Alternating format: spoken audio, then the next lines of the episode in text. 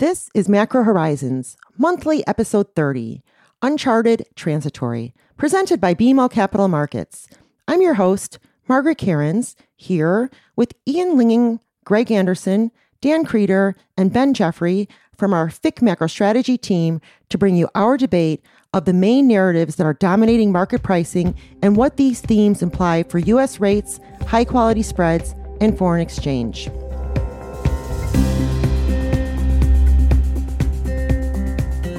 Each month, members from BMO's FIC Macro Strategy team join me for a roundtable focusing on relevant and timely topics that impact our markets. Please feel free to reach out on Bloomberg or email me at margaret.kerins at bmo.com with questions, comments, or topics you would like to hear more about on future episodes. We value your input and appreciate your ideas and suggestions. Thanks for joining us. The views expressed here are those of the participants and not those of BMO Capital Markets, its affiliates, or subsidiaries.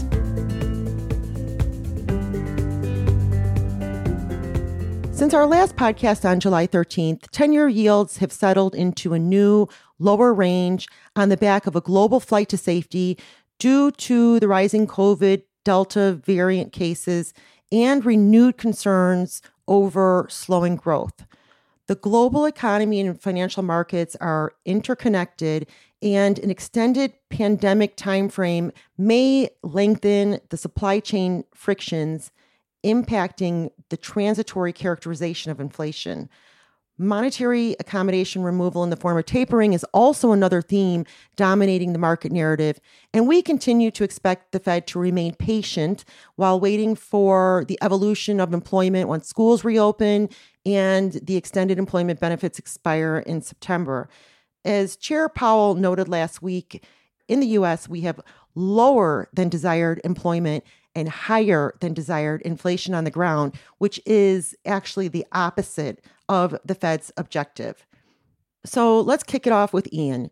Ian, Chair Powell continues to characterize inflation as temporary and continues to message that there is a long way to go before the Fed meets their employment objective. At what point will inflation no longer be able to be considered transitory by the Fed? And how quickly will they be able to change their tune without shocking markets? Well, Margaret, I think one of the underlying questions is what does non transitory inflation actually look like? When does inflation become self fulfilling? And the short answer is it needs to be visible and sustainable in wages.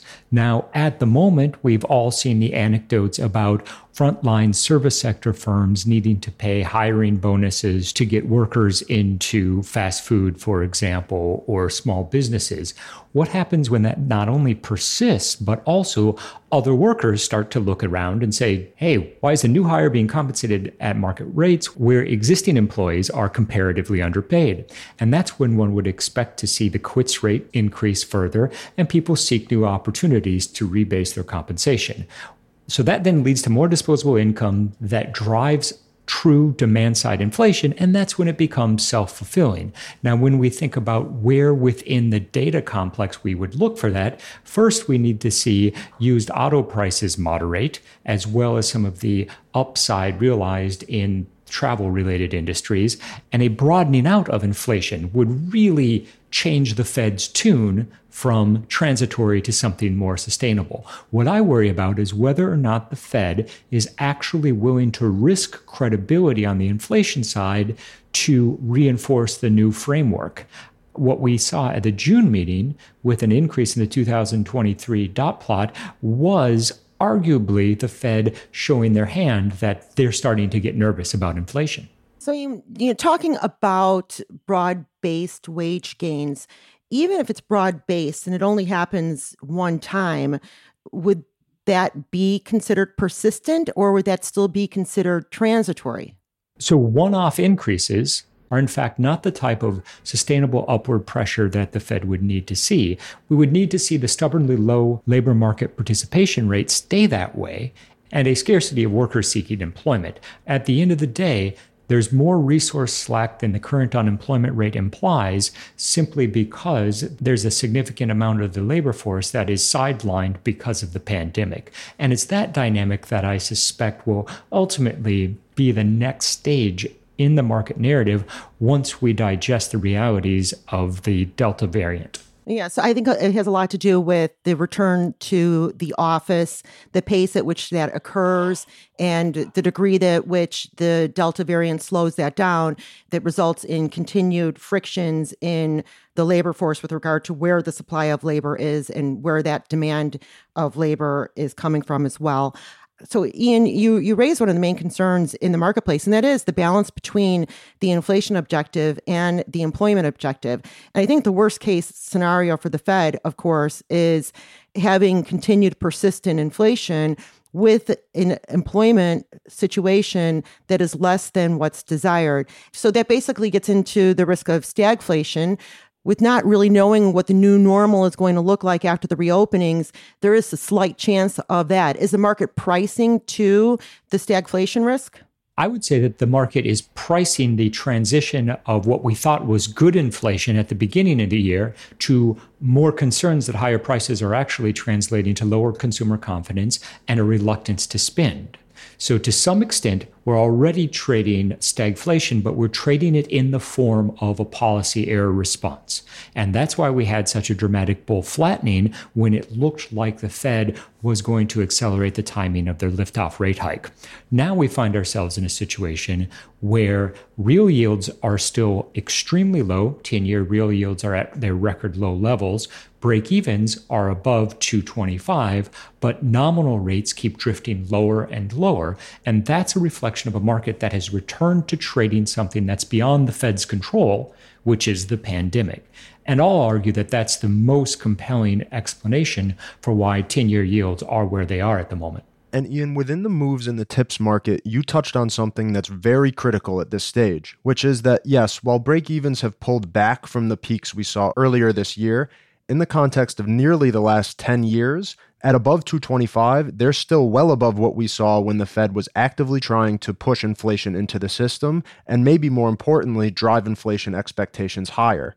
So the fact that we've seen this stabilization in an elevated plateau alongside real yields that have set all-time lows in the 10-year sector speaks to this idea that this pickup in inflation expectations is now coming at the expense of the outlook on growth. You can also see this in several sentiment indices, most notably probably the University of Michigan survey, which shows rising inflation expectations, meanwhile headline confidence and good time to buy things like cars and houses is falling off. So, Ben, you mentioned the implications of rising inflation expectations on growth on the ground and on sentiment. And Dan, this brings me to the IG market. IG spreads remain near post great financial crisis tights. So far, this earnings season has been relatively positive, but lingering in the backdrop are concerns about the sustainability of growth. We heard that over and over again in some of these earnings calls and rising input prices. How does this play out in IG spreads? Yeah, Margaret, you're exactly right. We've seen a, very, very robust earnings season, but in sort of the second layer of this very strong earnings was these forward warnings that you know earnings aren't going to be so robust going forward. And we have seen a bit of a widening. You're right that spreads are still within 6 7 basis points of cyclical lows here but we have gotten a little bit of a widening. And i think that widening at least thus far is really reflective of the growth concerns that Ian talked about earlier in the call. For me the question is actually going to come down to inflation. And the answer to that question of whether inflation proves to be transitory and the characterization of inflation that Ian used earlier good inflation or bad inflation. Because when you look at things from an IG perspective, you know, good inflation maybe isn't all that bad for spread. Sure that there's some refinancing risk and whatnot, but good inflation is obviously reflective of a strong economy where the consumer is in a good position to, with rising wages, as Ian talked about, to continue to consume. If you look at things from a bad inflation perspective, which is maybe what we're sort of starting to price now with growth concerns, but also inflation still being high, you get to a scenario where corporations have to pay higher costs for their inputs that they're going to struggle to send along down to a weak consumer. And that to me represents the worst case scenario for IG credit. And that is really, you know, apart from something truly redefining on the COVID front, such as vaccine efficacy starting to fall short here the big concern for me would be this stagflationary outlook, where we could see spreads move sustainably and significantly wider for a couple of reasons. First, the economic outlook, but also then even further stimulus at that point doesn't provide the same support to credit as it did the first time around. And I guess in the backdrop of a high inflationary environment, the Fed wouldn't be stimulating the economy. They would have to address the inflation concerns, and you'd see a rapid tightening in monetary policy to put the inflation genie back in the bag. Another potential risk factor for IG spreads is Fed tapering. Fed purchases clearly pushed investors out the risk curve. And as the Fed begins to slow purchases, other investors will have to emerge to fill that lost demand. So, to put some numbers on it, if the Fed tapers over, say, nine months, they will have reduced purchases by 600 billion. Now, we do expect Treasury to cut coupon auction sizes quite substantially, either later this year or early next year and that could be in the range of 400 or 600 billion. If it was at the higher end of the range of course it pretty much offsets the reduction in fed purchases. But that said there is some uncertainty surrounding deficit and funding projections with the possibility of a 3.5 trillion dollar budget resolution spending package. Dan, how are you thinking about the impact of Fed tapering on corporate spreads and what happened the last time the Fed tapered?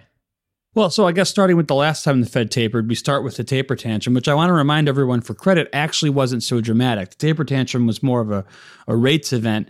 Spreads moved maybe 20 basis points wider at the absolute peak to trough and then quickly retraced. So, from a taper tantrum perspective, just to start the conversation, it's not something we're worried about. It, it really wasn't that big a deal in spreads even back in 2013. And now, with the market having much more experience trading QE and how well the Fed has communicated everything this time around, I wouldn't expect any type of a taper tantrum in corporate spreads. So, now looking at the actual impact of the tapering of purchases themselves, if you look at a, a long term chart of treasury supply, net treasury supply alongside corporate spreads, you see a pretty reliable long term correlation there where more treasury supply leads to higher spreads in the long term. And that's what we would expect. You can see some short term variations there, but in the long term, more net treasury supply should lead to wider spreads as corporations are crowded out.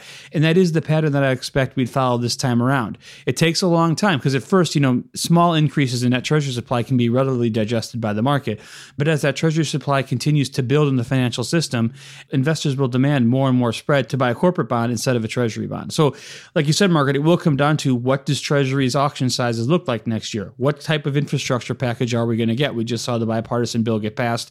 It could be as much as 3.5 trillion. If it is, maybe those cuts aren't as significant as perhaps you talked about. And then it's going to be, I think, ultimately a widener for corporate spreads, but it's something that's going to take a long time. Certainly a 2022 story, and I would expect it to be a late 2022 story. Dan, you, you mentioned uh, the taper tantrum not being that big of a deal for spreads, but I can tell you in the FX market, the taper tantrum was a huge deal and it caused a dollar surge.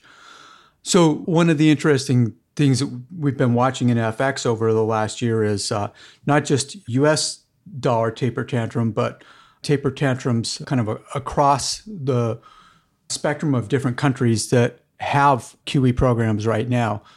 So, active QE programs, it, it's pretty much all, all, of the G10 central banks. And actually, we've, we've seen some tapering already. So, going clear back to the fourth quarter of last year, the RBNZ was the first country to begin to taper. And we saw kind of an immediate response where Kiwi dollar appreciated about 5% against the US over the span of a couple of months, appreciated maybe 3% on what is the key cross for them Kiwi relative to Aussie. And then that was it. And so the RBNZ has continued to taper over, over the last six months with really no impact on the currency and, and not much of a feed through to uh, longer tenor yields and so forth. Next central bank to taper, Bank of Canada, it, with first uh, increment also in the fourth quarter of last year, and then uh, April and July further uh, tapering increments. And uh, you know, I, would say the the April taper increment contributed to a, a sharp move lower in uh, dollar Canada, although uh, oil above seventy dollars a barrel was was probably the bigger factor there. But um, you know, at this point, the July taper increment from the Bank of Canada, the market just yawned at that. As we look to the Fed this time around, where going back to QE3, yes, the market response uh, to taper was fairly violent. I don't really expect it in the FX market for the eventual Fed taper either late this year or early next. I, I think it will mostly be a non event for the US dollar. So, Greg, speaking of US dollar strength, the US dollar had a nice rally going into July, but then it turned sharply last week. Why do you think this happened?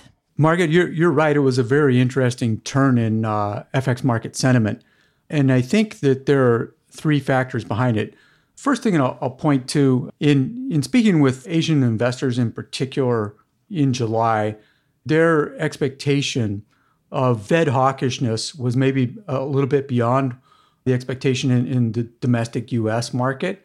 And so, you know, I would say a less hawkish than uh, expected by Asia, in particular, Fed is, is part of the reason for uh, the dollar turn. Another couple things I'll point to. So, an improvement in uh, the price action in both commodities and, and global equities was part of the story. And then the last thing that, that I think is particularly important, uh, and I'll call it the uh, Chinese market stabilization move. So late July, you know, kind of 19th through through the 24th, we saw a 12% decline in Chinese equities over, over the span of three sessions. And that risk off sentiment pushed uh, dollar China above 650. And at that stage, Chinese authorities stepped in uh, fairly aggressively.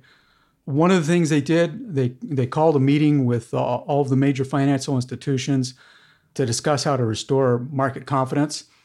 And coming out of that, the government gave a, a, little bit of a mea culpa of sorts and just said that in future policy announcements, they would involve market participants and think carefully about communications so as not to, to roil financial markets. And then the second thing that happened is uh, the Politburo came out with a, a written statement that reiterated their policy of wanting to keep the exchange rate basically stable. And then actually in the market, you know, they have leaned on the market and, and put a ceiling in in dollar China above 650. And that ceiling has held over the last week.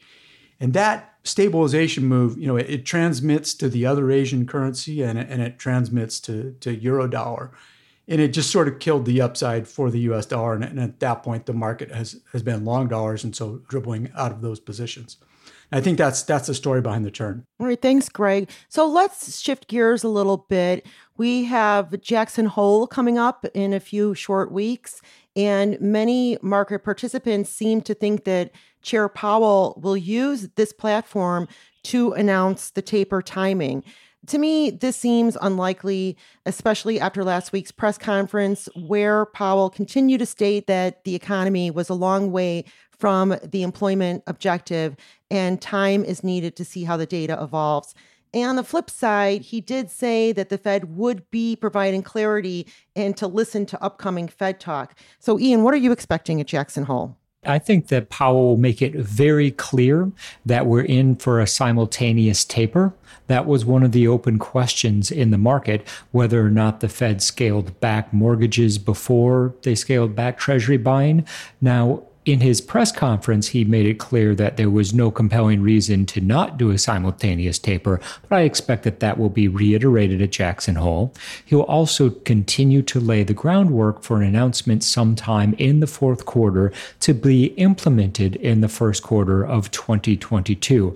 The only compelling argument, in my mind at least, for the chair to ever have brought it forward to September or November, for example, is if there were more uncertainty uncertainty around whether or not he would be renominated for the position of chair, and therefore he would want to hand over a clean slate, as it were. But given the current conditions, it seems that he's most likely to retain the position, which means that there'll be plenty of time for the Fed to continue evaluating the incoming data, particularly in the context of the new risks presented by the Delta variant so we have three meetings left. We have three Fed meetings left September, November, and December for the Fed to provide additional clarity. And Ian, what you're saying is that you do expect Powell to use the Jackson Hole platform as an opportunity to begin some type of formal messaging beyond what he already said at the presser last week. Yeah, I think that that will be the key takeaway. I would also note that one thing that we are certain of is that they're not going to move in October. Nice one, Ian. Okay, and that's a wrap. Thank you to all of our BMO experts, and thank you for listening. This concludes Macro Horizons monthly episode 30 Uncharted Transitory. As always, please reach out to us with feedback and any ideas on topics you'd like us to tackle.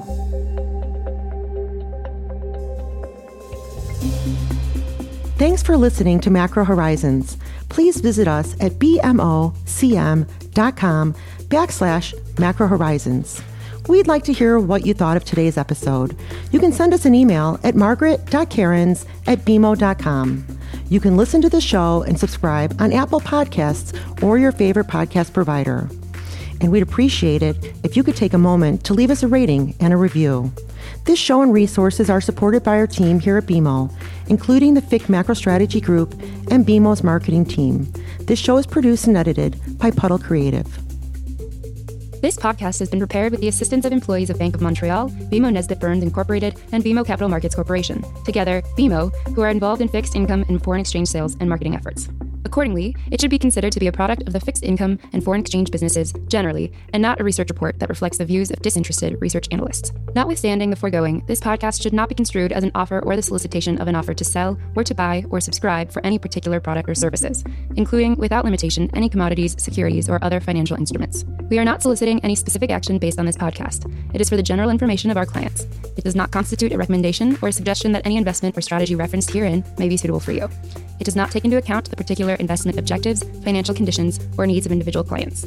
Nothing in this podcast constitutes investment, legal, accounting, or tax advice, or a representation that any investment or strategy is suitable or appropriate to your unique circumstances, or otherwise constitutes an opinion or a recommendation to you. BMO is not providing advice regarding the value or advisability of trading in commodity interests, including futures contracts and commodity options, or any other activity which would cause BMO or any of its affiliates to be considered a commodity trading advisor under the U.S. Commodity Exchange Act. BMO is not undertaking to act as a swap advisor to you or in your best interests in you, to the extent applicable, will rely solely on advice from your qualified independent representative in making hedging or trading decisions. This podcast is not to be relied upon in substitution for the exercise of independent judgment. You should conduct your own independent analysis of the matters referred to herein, together with your qualified independent representative, if applicable. BMO assumes no responsibility for verification of the information in this podcast. No representation or warranty is made as to the accuracy or completeness of such information, and BMO accepts no liability whatsoever for any loss arising from any use of or reliance on this podcast. BMO assumes no obligation to correct or update this podcast. This podcast does not contain all information that may be required to evaluate any transaction or matter, and information may be available to BMO and or its affiliates that is not reflected herein. BMO and its affiliates may have positions, long or short, and affect transactions or make markets in securities mentioned herein, or provide advice or loans to, or participate in the underwriting or restructuring of the obligations of issuers and companies mentioned herein. Moreover, BMO's trading desks may have acted on the basis of the information in this podcast. For further information, please go to bmocm.com slash macro horizons slash legal.